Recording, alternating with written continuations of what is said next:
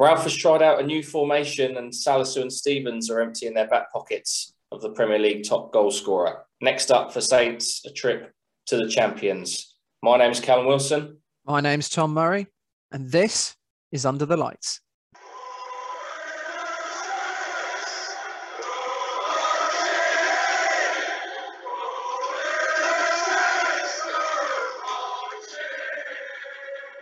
Yeah, so uh, a, a, good and a different display from Saints uh, against the Hammers at the weekend. Uh, the the top court scorers in the division, um, Michail Antonio up front spearheading that. They looked irresistible in the first few games of the season, and uh, Saints tactically got the better of them and, and really reduced them to, to to nothing. I think in open play they created really one sort of half chance for, for Bowen. So um, we didn't score, but certainly had an obvious focus on not conceding. Yeah, we looked incredibly solid, and I was really impressed watching that game, thinking that you know they're the top scorers, and at no point, aside from that Bowen chance, did I ever really worry about going one 0 down because I mean, I, I want to say it straight off the bat because I know he's had a lot of criticism, especially from me. But McCarthy put in a very dominant performance, Cl- came out, claimed everything. Can't remember him flapping at the ball at all, and of course made a great strong save from Bowen. So you know, credit where credit's due. McCarthy had a really good game, and that helped a really solid. It just sort of epitomised a really solid defensive por- um, performance, which we haven't we haven't seen for quite some time with Saints.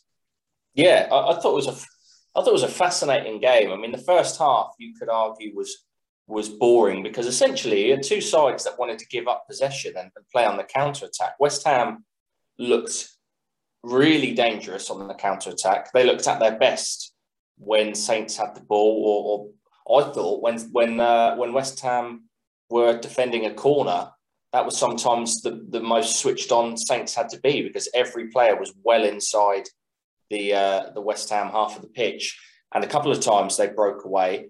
Uh, I think Saints switched on to that more so in the second half, but I, I, I feel like West Ham did have more of the ball. We allowed them to have more of the ball.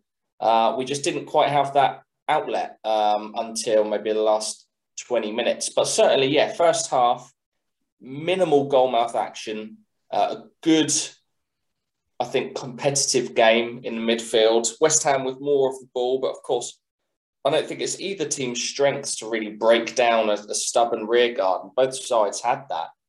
But we, we, said before last week that we were looking forward to seeing uh, Salisu versus Antonio. I thought it would be more of a contest, but it was uh, it was a knockout win for for Salisu from from the off. He was he completely mauled him, and then uh, and then Stephens got in on the action with a bit of shithousery in the second half, didn't they? Yeah, Stephens has been really growing on me this season. I've been really impressed with him, and uh, I think obviously it started from him pretty much telling Bruno Fernandes to stop diving around everywhere and actually be a bit of a man on the pitch.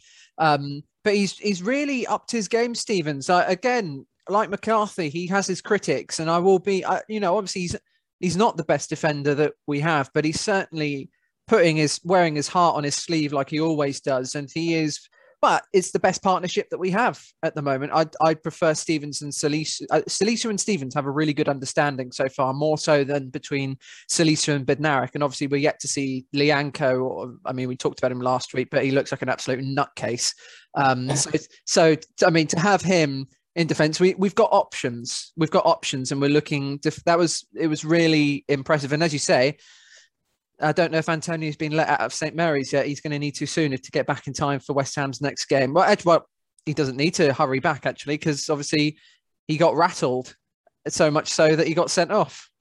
Yeah, I mean, I, I, agree with you. I think Stephens is offering something different to what the rest of them offer. I, I think he always has done uh, in terms of his strengths and his weaknesses. He, he's, yeah, the others, and, and include Vestergaard when he was with us, and Lyanco seems the same. Um, Bednarek and Salisu too is that first and foremost they're defenders before they're ball players. And and Ralph said how Salisu is, is, is a great footballer, but he still needs work on his on his play in possession.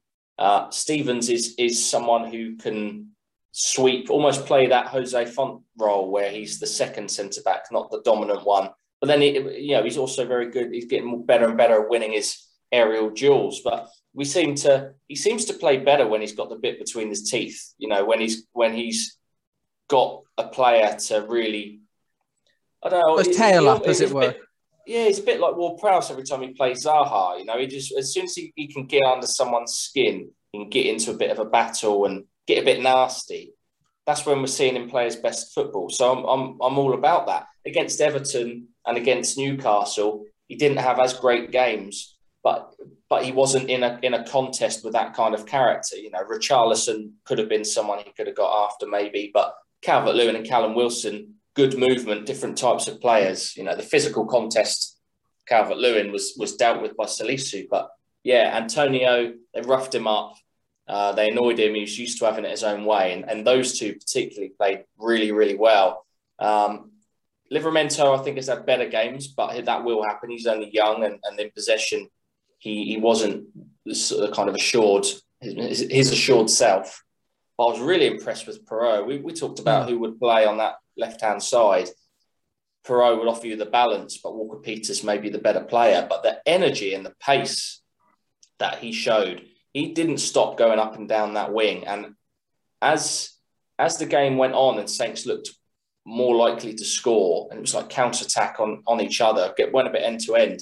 He was he was up and down that flank and offered us a real outlet with pace a couple of times when uh, they counter-attacked us. I think Antonio had a shot early in the second half and Benrahma sort of uh, had a counter-attack. I think the one where um, McCarthy got down to his near post early in the second half, but mm. he didn't stop the shot, but he prevented a, a kind of a one-on-one. Really was impressed with him. So, yeah, all, all round, good display. We did um, get Antonio so frustrated to the point where I don't think he lashed out. I think he just didn't. He didn't even think about being on a yellow card, and it, it, we just he hadn't had a chance all game. Couldn't get near the ball, and then once again it broke out from from his grasp within the area, and he kind of tried to put a slide tackle in on Djenepo and got it wrong, and he had to go. But mm. the first one was hilarious, wasn't it? The first yellow card. Oh, Steven, that... Stephens had no intention of having him in a foot race. He wasn't going to let him past him. At one point, had him in a full on headlock and then uh, obviously got chucked to the ground. And, and we've seen that a couple of times from Stephens, but I don't mind him taking a yellow as long as he's not going to be like Antonio and, and end up with a red by the end of it.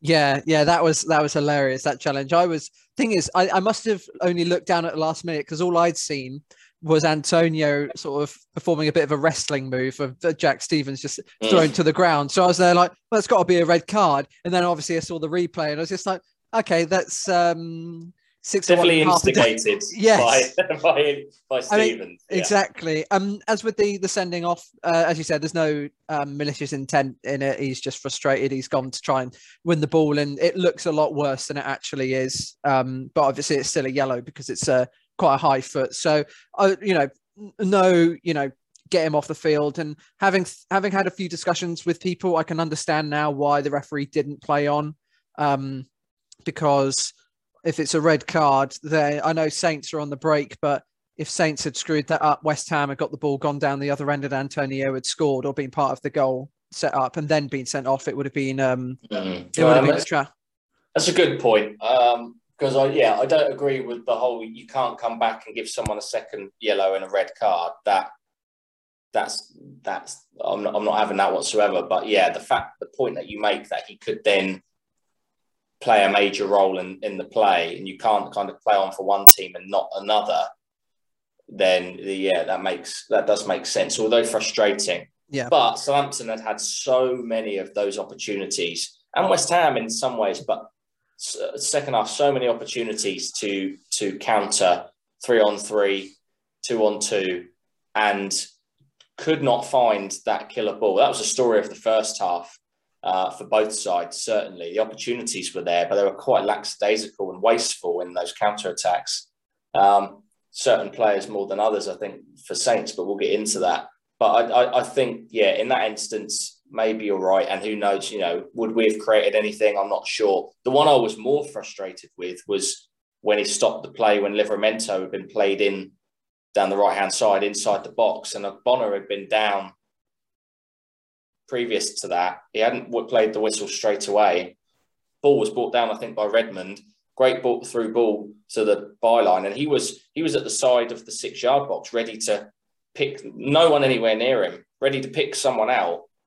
And you know, I know we'd been wasteful, and, and but we would have had a very very high chance of scoring a goal there. And and he blew the whistle just when we were in. And I know Ogbonna's in the box, and I know it's a head injury, but another two seconds and the ball could have been in the back of the net, and they could have dealt with that. So I, I think I was I had I had more of an issue with that. Yeah, yeah, that, I remember that moment. It's a case of uh, if it's a if it's a head head injury, stop it straight away. Don't let the play carry on, and then, um, I mean, again, you know, if if Ogbonna's down there and um, there's a melee in the box, someone then falls on top of him or something like that, then you're putting him in even more even even more danger. But it's still, you know, it, it, it's annoying sometimes, and obviously they don't necessarily always see the incident. But on that occasion, I thought it's a bit obvious that he's gone down with an injury, a head injury, stop the game there. Don't let it carry on and then stop it. It's a bit, it's a bit silly. Um, one point I just wanted to make um, regarding obviously Saints couldn't quite make it stick in the first half, especially on the break, because I think they played the wrong kind of striker. I mean, West Ham have got huge, huge, um, a huge presence defensively, even like Soucek at um, holding mid, and then you've you know you got Ogbonna, you got Dawson, two large, large defenders. Um, Adam Armstrong is not exactly the best p- person to play against those two in case of holding up possession. Obviously, he was playing up top with Nathan Redmond, so it's not a case of a big man, little man combination where you can get someone to hold it off. And I don't see Armstrong muscling off those kind of defenders. He's more just about getting in behind. But as you said, West Ham had set up to want to counter attack, so they were more than happy for Saints to try and run at them, knowing that they're not going to actually get past them. And obviously, second half, we changed that up. We did bring a big lad on, and what a performance he! Uh, it was almost the perfect, uh, perfect cameo. Yeah, well, absolutely. I'll start with Armstrong first because you're right. He's not the kind of player that you're going to pop up to and it's going to stick to him.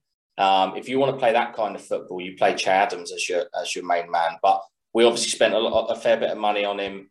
He is um, he is our, our, our number nine, and we yeah Ralph's going to want to play him after after that performance, I'm not sure he's going to want to play him as a lone striker because I don't see that he can do that role.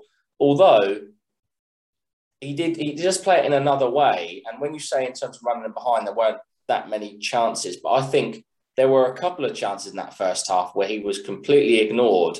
Uh, and he does like to. I've seen before that he likes to peel off onto that left channel and um, kind of he was looking at running in behind Dawson A couple of times we broke through the middle of the pitch, and I think maybe Redmond at one point, Elyounoussi at another.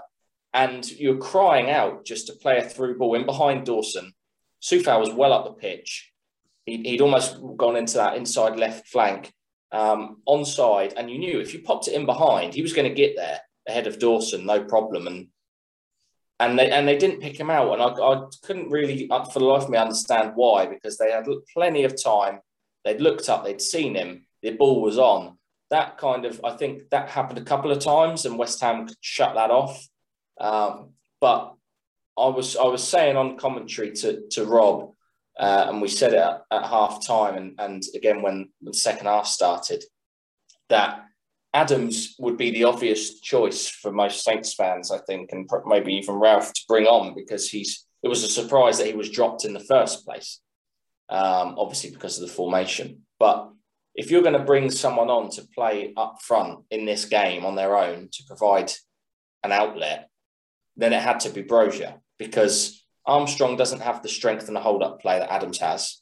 Adams doesn't have the pace uh, that that Armstrong does, but Broja has both, and he was the obvious choice to come on. And I was I was more than happy to see Ralph make that substitution when he did because he obviously he obviously thought the same thing, and and we saw it immediately uh, all the way up until full time. That that was exactly what he did. First one, they played down the wing to him, looked like he was going to hold it up, dragged Bonner in, and on a 180 spin, first time played it down the line, went past him like he wasn't there, put a ball in the box, and Elyounoussi almost got on the end of it. Then he does the same thing and spins Dawson in the centre circle. Then he's running at Ogbonna uh, turned him inside out, great shot across and hit the post. I think my words on commentary were, um, "We now know what Ogbonna's nightmares look like." The new man up front because he had him, he had him panicking, uh, and then he even from a corner even uh, flipped on and, and, had one off the line. So you know, on another day he could have had a couple of goals from that cameo, but he looked, uh, he he looked sensational. I, I felt like being there live and watching it. I almost I felt like it was like a real moment, like a real start of something. Like he's going to be a big player, whether it's at Saints or at Chelsea or whatever. But when he came on, I hadn't, I hadn't sort of seen that from a, like a debutant in a, like a long, long time. Um, and and he was yeah he was really impressive, and hopefully he can keep it up because Ralph's had some sort of choice words about him and and apparently with him some stern conversations because he wasn't quite um, in the right frame of mind and, and doing the right things but certainly seemed to have an effect.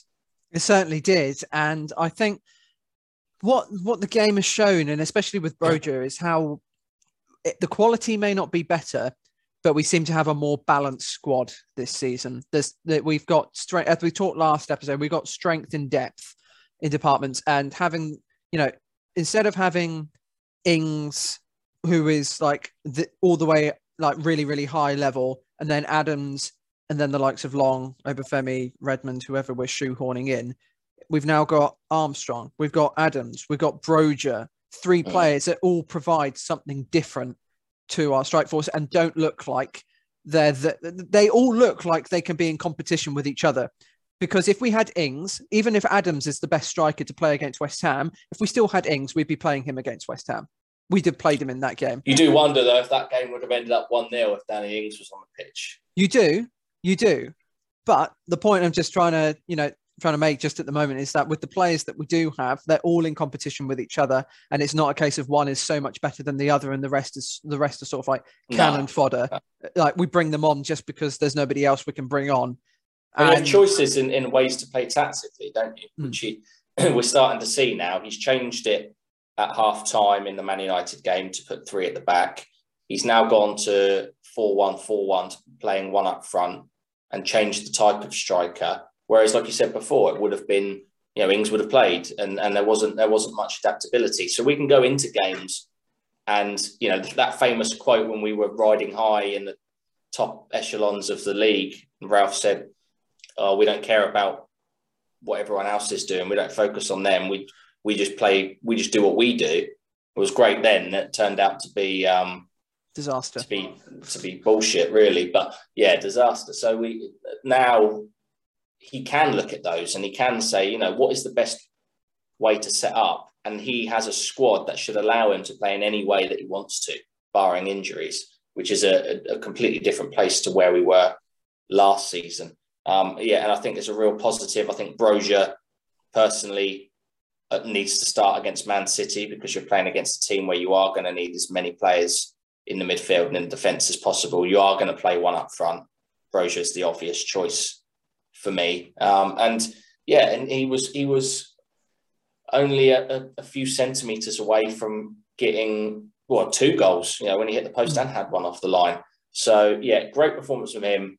Um, Saints did deserve to win that match in the end, based on the last 20 minutes after he came on. Completely changed the game, and uh, but I'm really pleased to see solid performance from our defensive unit, uh, but also being a, a, tactical awareness from the manager to to get that clean sheet, to make sure we were uh, were not easy to beat, and that's something that we haven't really seen under Ralph. What did you think of the formation? Because it was a 4-1-4-1, which which meant that Romeu would play holding midfield on his own, and, and Elyounoussi would play in a, in a more central role, almost sometimes as a number 10. But I found that it really freed up James Ward Prowse to get involved in the attacks, which he often can't because he's part of a two man kind of midfield and there's two strikers. But it, apart from when Romeu went off, and um, I thought it was interesting to see Ward Prowse played that holding role rather than Diallo. Mm. Maybe more trust. Maybe he just wanted the energy of Diallo further forward. But I, I think I think we looked it looked a lot more balanced and we looked a lot more um, solid, certainly when we didn't have the ball. Yeah, yeah, we there was there was a lot more solidarity in the side. Um, I was I was a little bit. I thought it was setting up quite negatively at the start. I thought, you know, West Ham they are flying high, but this is a game that they're, certainly beatable. But I think in the way that we played and the way that the game went, I thought we did really, really well, and we set ourselves up really, really well. And it was a case of we could actually adapt to different teams. And I know some people were complaining, oh, we've just played pretty much part the bus against West Ham. What have we come to? It's like, but these are games that last season we would have lost. And... Yeah, I'd love to see it. I think if I think you're absolutely right that we, we did set up negatively, but I, I not only did I not mind, but I was I was quite happy to see that because we've been crying out for it for ages. We've been leaking goals. We've been way too open, and we wanted three in the middle, and we got that. And lo and behold, we we was we stopped the highest scorers in the league and uh, one of the top teams in the table with a top scorer from having even one real chance from open play. And you go from that to the last year, year and a half, where we've been cut open left, right, and centre. So, yeah, if you're a Newcastle fan or, or something like that, where you're used to seeing negative formations in football every week, then yeah, I can see why you'd be annoyed. But when we clearly have a problem and the manager fixes it by by being solid, it was it was just refreshing to see hmm. because mm. we wanted to see a defensive performance like that for a while. And yes, we didn't score, but we had that. It was almost stay in the game, stay in the game. Then we changed something with good substitutions, which we haven't seen in a long time. Broja came on, and we can go and nick it. And that and I'm, I'm more than happy to see us play that way in, in in certain games against those those better teams. Yeah, and now we're I know we're four games into the season, and we've got we've we've we know we've got a difficult start. You know, Everton, Newcastle, Manchester United, West Ham, and we've only lost one of those games so far. We haven't won a game yet, but considering the start that we've had, I think not many people would be set, predicting us to have three points at this stage, even if that was, you know, even if that was just the one win against Newcastle and three losses against all the other sides. No, but this is it. We've only lost one game, and the win will come. We're playing well, but also we're just showing that solid side of us where we could have easily have tried to beat all beat all of those teams and just got picked off on the break. It's a very it's a far cry from the opening day of the season where we've taken the lead and then capitulated in the second half. And we you know we were talking about how you know it's the same old same old how many times have we seen this over the last you know 18 months? We've now there's been such an improvement such an improvement. Yeah the attacking football is you know sort of suffered from it but defensively we seem to be getting it sorted. Yeah it may not carry on into the next game because of who we're playing, but there are encouraging signs.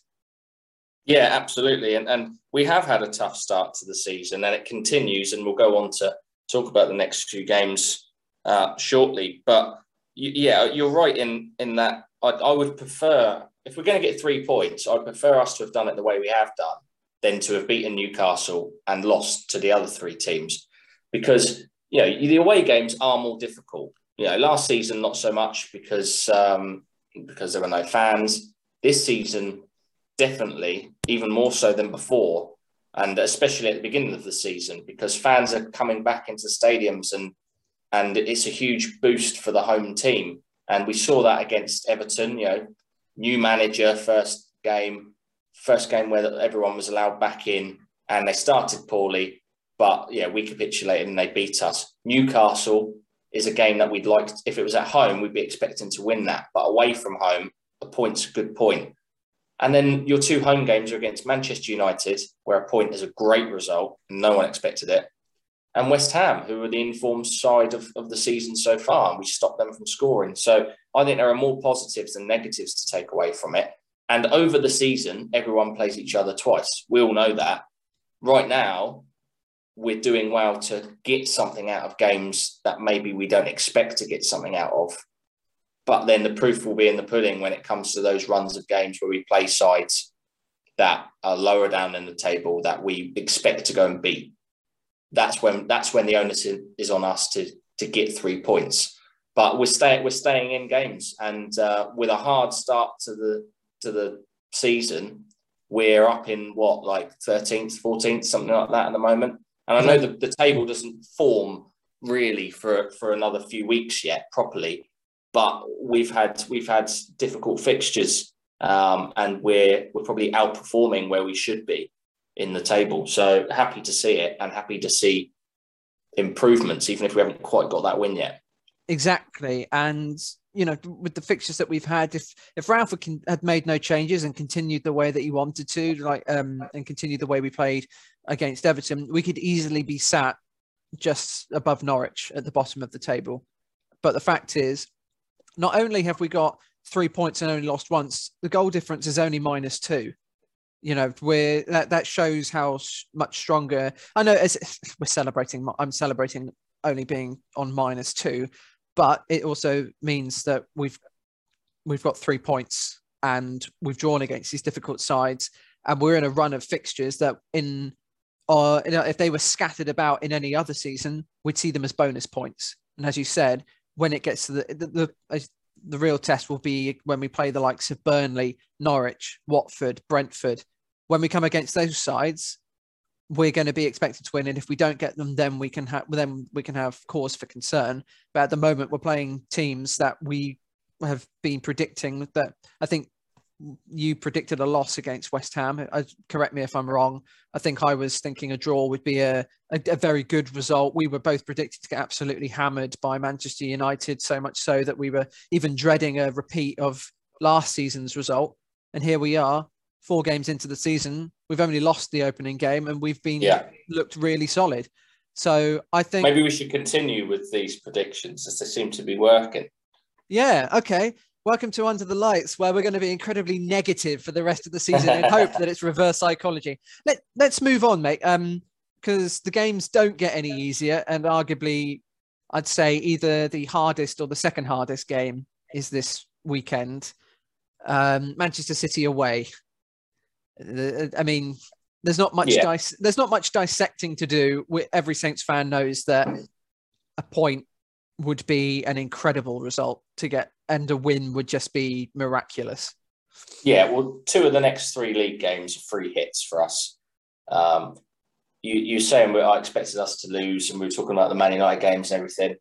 Uh, the one thing I did expect in the West Ham game were goals, um, and there weren't. And, and you'd expect there to be a lot of goals for Man City this time around, and they will be much better, and there will be a much sterner test in terms of our solid rear guard because we were playing a side that plays on the counter attack, isn't good at breaking down stubborn defences. We're about to play the side that is the best, probably in Europe, at doing that.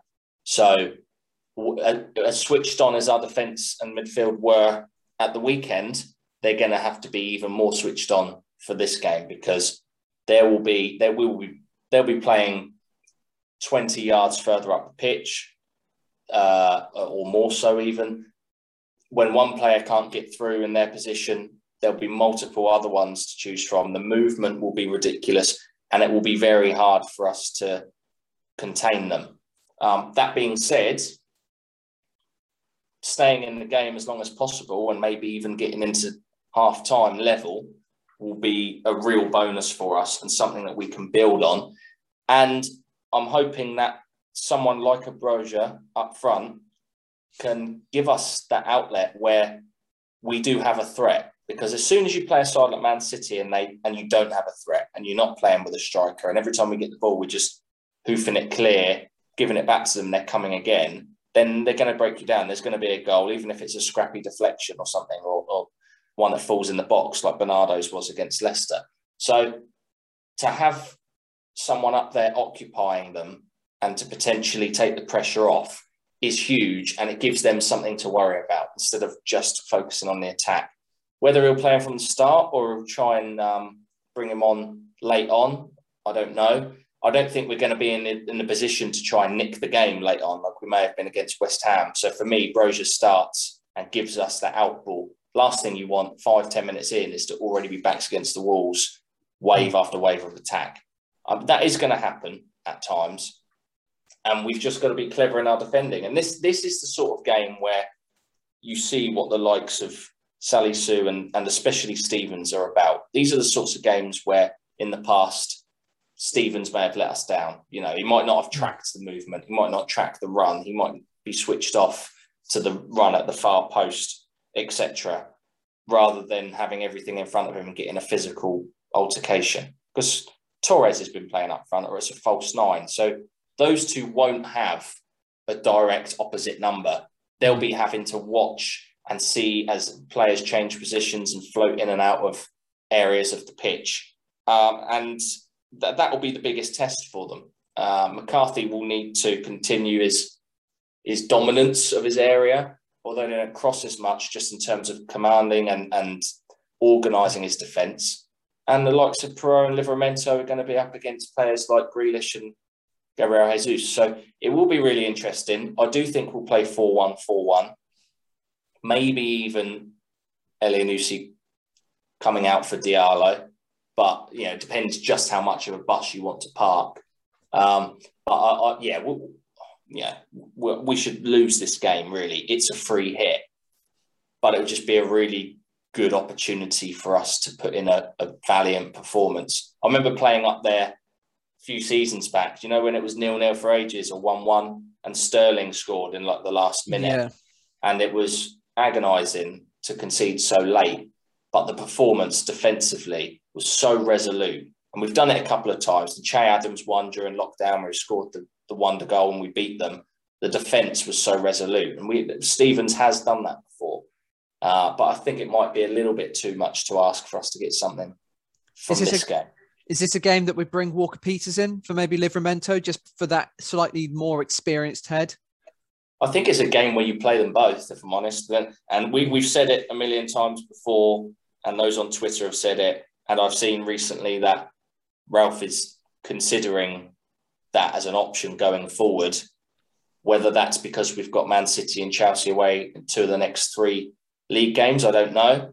But uh, to play Walker Peters at right back and then Livramento um, on on the right of a four man, five man midfield, I think makes perfect sense, especially with Cancelo on that side. Usually, mm. uh, it, it, makes complete sense to me. Uh, it just depends how many of those players. You know, by the end of it, if you put him there and then you bring Diallo to play instead of Elyounoussi, then all of a sudden you've got Djenepo on the other side just tracking back. Then suddenly Broja whoever's up front is you like your only attacking player, mm. and we're we're hoping he wins free kicks and we can get something from a set piece. But let's see. Yeah, I think there's not really too much we can add on it up in terms of tactical analysis. It's a case of if we get anything from the game, then we'll be incredibly, incredibly happy. I mean, again, there's, there's it's, it's, a game that we don't really need to be worried about. To be honest, we don't expect anything. If I'm being honest, I think I don't think we'll get battered. I think it will probably be three three nil. We, we, will we will get battered. Um, we will get absolutely smashed. Yeah, seven. under the lights, cynicism is, is here yeah. and it's here to stay. yeah, and um, you know Ralph is tactically inept and he's not going to know how to handle this game, and he's going to Djenepo's going to be put at left back, and it's just oh, not looking forward to it. De Bruyne might be back for his first start as well. I don't know if he's going to play tonight in the Champions League because we're recording this on the Wednesday. Uh, so that that might be an extra thing to have to to worry about. I'm hoping that uh, they're playing. I don't know who they're playing in the Champions Leipzig. League. Leipzig. Yeah, so a better side than us. So I'm hoping that maybe they might play their better players in that game. But then you know someone yeah, like Mahrez. yeah, Mahrez will come in at the weekend, and is is that any you know is that any worse? Does that weaken them in any way, shape, or form? Exactly. I don't think so. But yeah, I I, I agree with you. I'd I'd like to think that a positive from this weekend would be that we're in the game for a while. We do pose a threat, but in the whole, on the whole, we defend well, and we hmm. don't we don't get beaten by a wide margin. Exactly, exactly. Now, probably the same for every side that goes up to Man City. Yeah, yeah. It's a, it's a, it's, it's a write off. Don't worry too much about it. And if we get something from the game, then we can completely wax lyrical next week about how what a superb result. But unlikely to happen. But you never know. Now they, they have won. They have won their two home games of the season thus far five 0 though. So if we did lose five, yeah, but they've been playing relegation fodder, Norwich and Arsenal. so we, we um, wouldn't we wouldn't be you know it wouldn't be uh, out of place for us to lose five 0 It would just be one of the others, you know. Exactly. Um, obviously, after we'll talk about the next run of fixtures in the Premier League because I was going to say they start to get easier, but they don't. Um, in between City and Wolves next week, got a cup game against Sheffield United away at Bramall Lane on Tuesday night. Now, this season, I don't think too much emphasis should be put on a cup run. We're not in a position at the moment where, like we were last season, where we could put the league a little bit to one side and really go for it. It's only the third round, I think. Sheffield United, though, beatable opposition. They don't seem to have woken up yet from their Premier League nightmare last season. Um, I think you make changes. I'd continue Broja up front. To be honest, I start the likes of Walker Peters. It's I think it's a game that we we really should should be winning comfortably. Um, to be honest, but it depends on how many changes Ralph wants to make for it because there's a bit of a difference between changing pretty much your entire side against League Two opposition and a team that's just been relegated from the Premier League. True, true, but they're there, they're there for the beating, aren't they? And, and I'd be happy for us to make a, a, fair few changes for this game. It's funny you should say maybe Broja should play because it's based on the weekend and the games we have coming up. You know, is is Broja a league player for the time being, and then the likes of maybe a Che Adams and Nathan Tella, mm. or maybe even Armstrong to play in in this game because you know we, will play with two up front. I would think against hmm. Sheffield United. So yeah, I, I, think whoever plays in the league essentially in the striking option certainly won't be playing against Sheffield United. You know, unless you wanted to give someone some confidence and some goals, but I don't feel like Broja's the sort of person that needs that. No. Uh, I I would. I mean, Nathan Tella will definitely start for me with a another up front. Adams, if he doesn't play against Man City, most likely. Ward Prowse will be there again, probably with Diallo. I'd start um, Lyanco probably for it. I think that'd be a good game to yeah, get him in. Yeah, I think he should come in for that as well and play alongside Bednarek, Walker Peters, and probably Perraud. But you know, if Thierry Small Small's in a position to, to play at left back, then that would be good to see. Um, Smallbone bonus back in training. That's like really good. To, I'd like to see him if if uh, available and ready and 100. percent If we could get him some match sharpness in the cup, would be great. You know those sorts of players. If Stuart Armstrong's available to try and get some fitness back, maybe see him in there. Um, and then it'll be the, you know, the same old others, won't it? You know, your Walcotts, your Redmonds, and, and whatever. I was really disappointed with Redmond at the weekend. I've got to be honest, just with his you know when he went, you know when they went through and it was two on one, and and Armstrong did everything right on the right wing, fizzed yeah. the ball over, and he was in. I, I wasn't doing the um, the commentary on that section. I was co-content, but on my immediate thoughts, even when he went through one on one, and it was it would have been more likely for a professional player to score than to miss. My immediate thoughts were, he's going to fuck this up somehow. Yeah. Like probably by coming back inside and bringing a defender back into play and not even shooting. Exactly what he did. Yeah. Stood still in the middle of the box. Couldn't believe what I was seeing, even though I knew it was going to happen. It was like you see players, other players just it comes onto there. Even if you can't get on your right foot, you're in a position where you can hit that with your left foot and and and score. Uh, yeah, we're going on a tangent, but I'll just I mentioned his name when we were going through that team, mm. and yeah, that was the gilt edge chance of all of them. But um, yeah, I think he'll probably play. You know, we've seen at that level that he can, yeah, he can win us games against championship sides. So it, there will be a second string team with Ward Prowse still still there. I'd imagine maybe one or two others starting. But you say second string, but it's still you know solid side. Forster, Bednarek, Walker Peters, probably Perraud, Ward Prowse, you know Diallo, Che Adams is still strong. You know, players that were in the starting eleven last season. So yeah, I, I think I think it gives us a great opportunity if we avoid difficult ties early on. I think it gives us a great opportunity for a cup run, um, which is exciting. Now, I don't know how how you feel now, but I think you you posed a question to me before the last game, saying is West Ham a must win because of the fixtures that we had coming up mm-hmm. and the lack of wins in the first three games. And I said, no, it's not. Um, you know, I would I would say that Wolves was more of a must win. Well, we're nearing that game now. It's obviously after those two. We're looking a little bit further ahead, but we just want to go through the next sort of six or seven fixtures because there seems to be light at the end of this dark tunnel.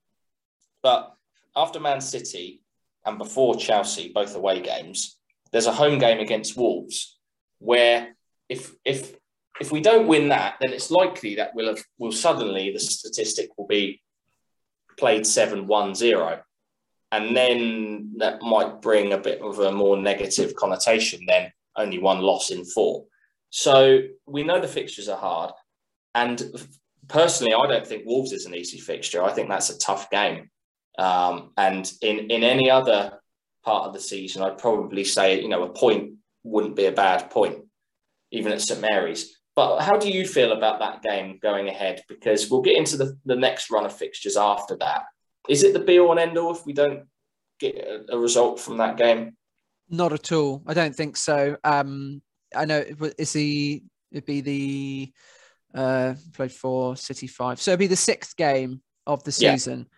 Um, but we're writing off the seventh essentially because we're playing Chelsea away. Okay, okay, yeah, that's, that's a fair point. I still think it's not. I think it's a game that you don't lose, if I'm being completely honest with you, because no one gets relegated. Another draw.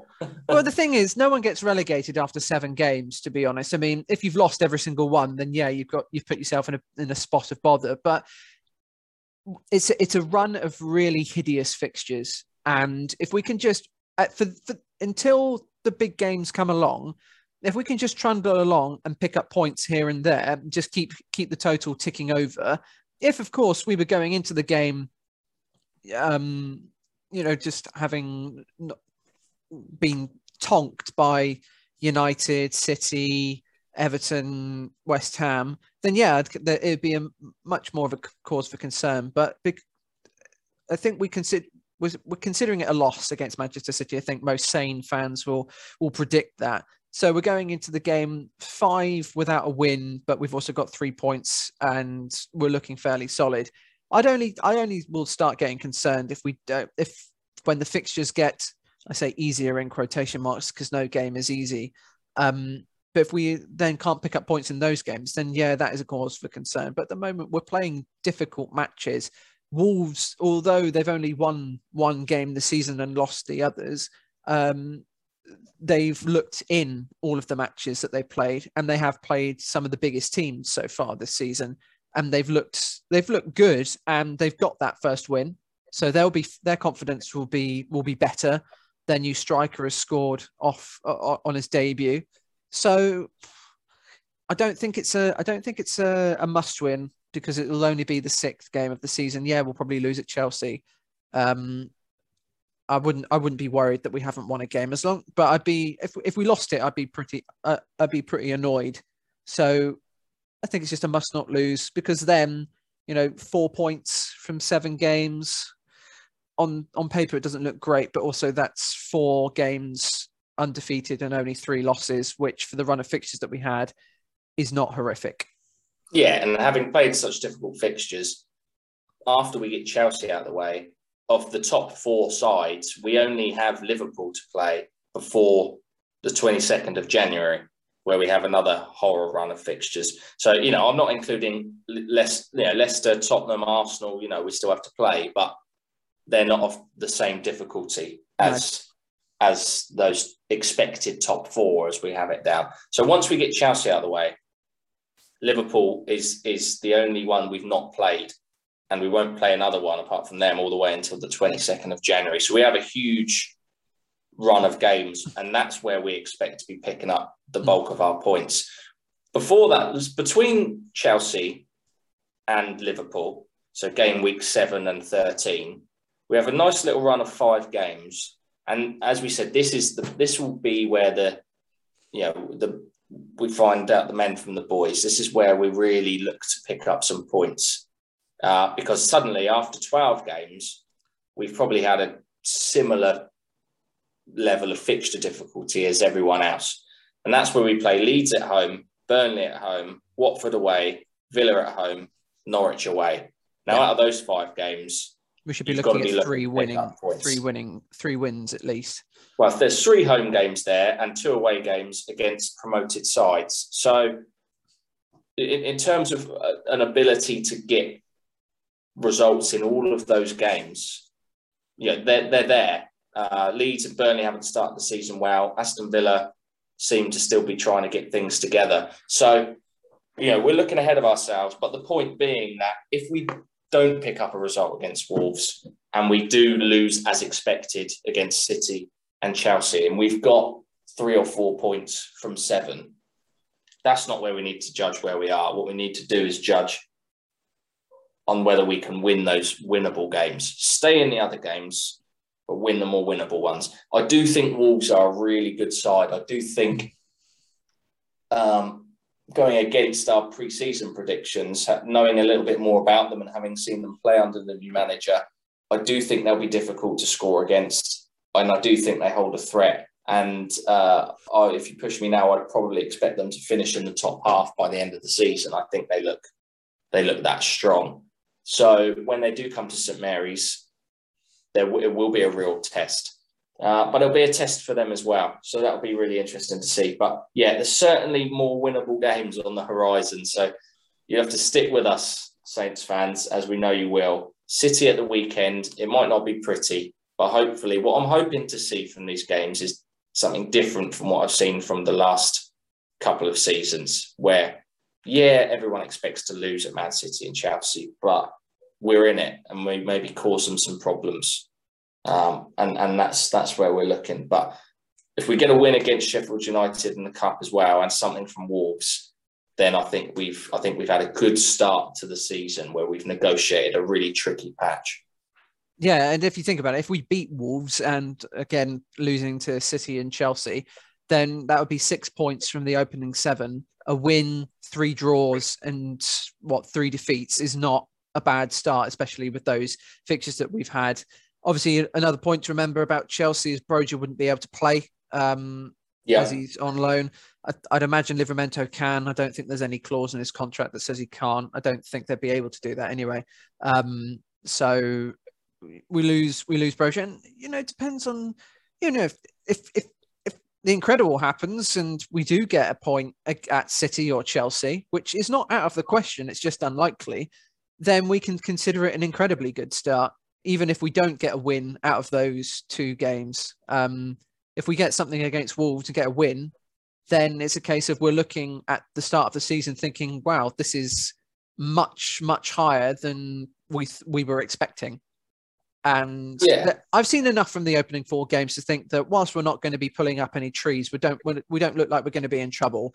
But as you said, the proof will be in the pudding when we start to play. When we get to that run of fixtures against your Burnleys, your Villas, your Watfords, and especially Norwich, because at the moment I know they played the difficult, very difficult fixtures, but if we can't get, if we can't beat Norwich, then it's you, well, we'll we'll talk about it when we're closer to the time. They may have yeah. had an upturn in form.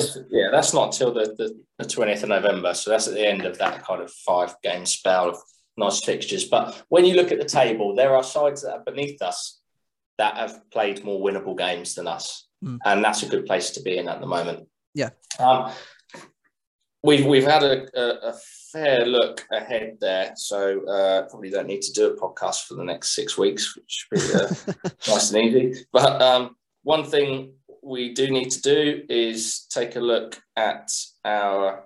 I didn't change it. I didn't change Aubameyang, and he got a goal uh, against Norwich. There we go. I was going to ask you that question. Have a look at the fantasy football. Tom Murray, how did you do? I never looked, Tom, until we get to this point. But you are you are climbing. You are on the rise.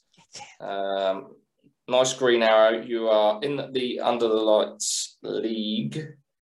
You are fortieth out of forty nine. So you're. Uh, I'm out of the know, relegation not, zone. Not, not, quite in the relegation scrap yet, but you could be sucked in. I might, I might have to do a few changes. I might have to put. Um, wait, who have Manchester United got? Manchester United got this weekend? Uh, West Ham. Ooh, ooh, ooh. But yeah, uh, Aubameyang did. You know, Aubameyang helped you out of all the players that you had. He was your he he had the highest score before captaining him. So you know you couldn't have captained a, a better player in your team. Obviously, if you had Ronaldo, then you would have yeah. Well, I uh, I might have to get I might have to get him in the side. I know they've just lost to Young Boys, um, but he's score he's got three goals in his first what one and a half games. Yeah, um, I have climbed to the top this week, but there's been some wild cards played this week, and there are some pretty big scores. There are some high climbers, but the highest score in our league, a massive 92 from uh, Kim Hughes, Kim Hard Luck, and she didn't play a wild card. So actually, that's even more astonishing. Ronaldo captain helps. Salah, Trent, Mendy, who got all kinds of points. Doucouré and Gray both getting in there. Probably looked quite bleak after mm. half half the game, but uh, plenty of points there. So um, yeah, and then P- Romain Perraud on the bench, who would have got six points anyway. So yeah, all round uh, good work there from Kim, and we've got a, a a title race hotting up and a relegation scrap that I'm sure one Tom Murray will find himself in. No, no, no. All I, all I can all I can say as a tip going forward for this weekend is if you have any Saints defenders, get them out of your team.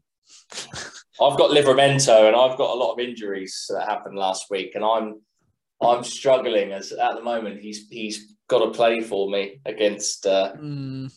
This is when Livramento. This is yeah, but this is when Livramento opens his account in style, scores an absolute belter. A win is not out of the question. A win, well, actually, wait, sorry. Getting anything is not out of the question. A win would be. Say, win on, would man. be. We can't go from cynical predictions to we might go and win the hardest game in the league. I mean, if we do, then we're going to be on cloud fucking nine, aren't we, mate? I know, I know. Title challenges if we win this weekend. Yeah, exactly, right. exactly. Right, we've kept the listeners for long enough. We Thanks have. again for listening. Thanks for sticking with us throughout this. If you uh, if you have done, um, you can find me at Callum Wilson twenty one on Twitter. You, you can, can, find the podcast at under underscore Saints. You can find me at T214 Murray. Had to wait my turn there. And as always, thank you very much for listening and stay safe stay wonderful.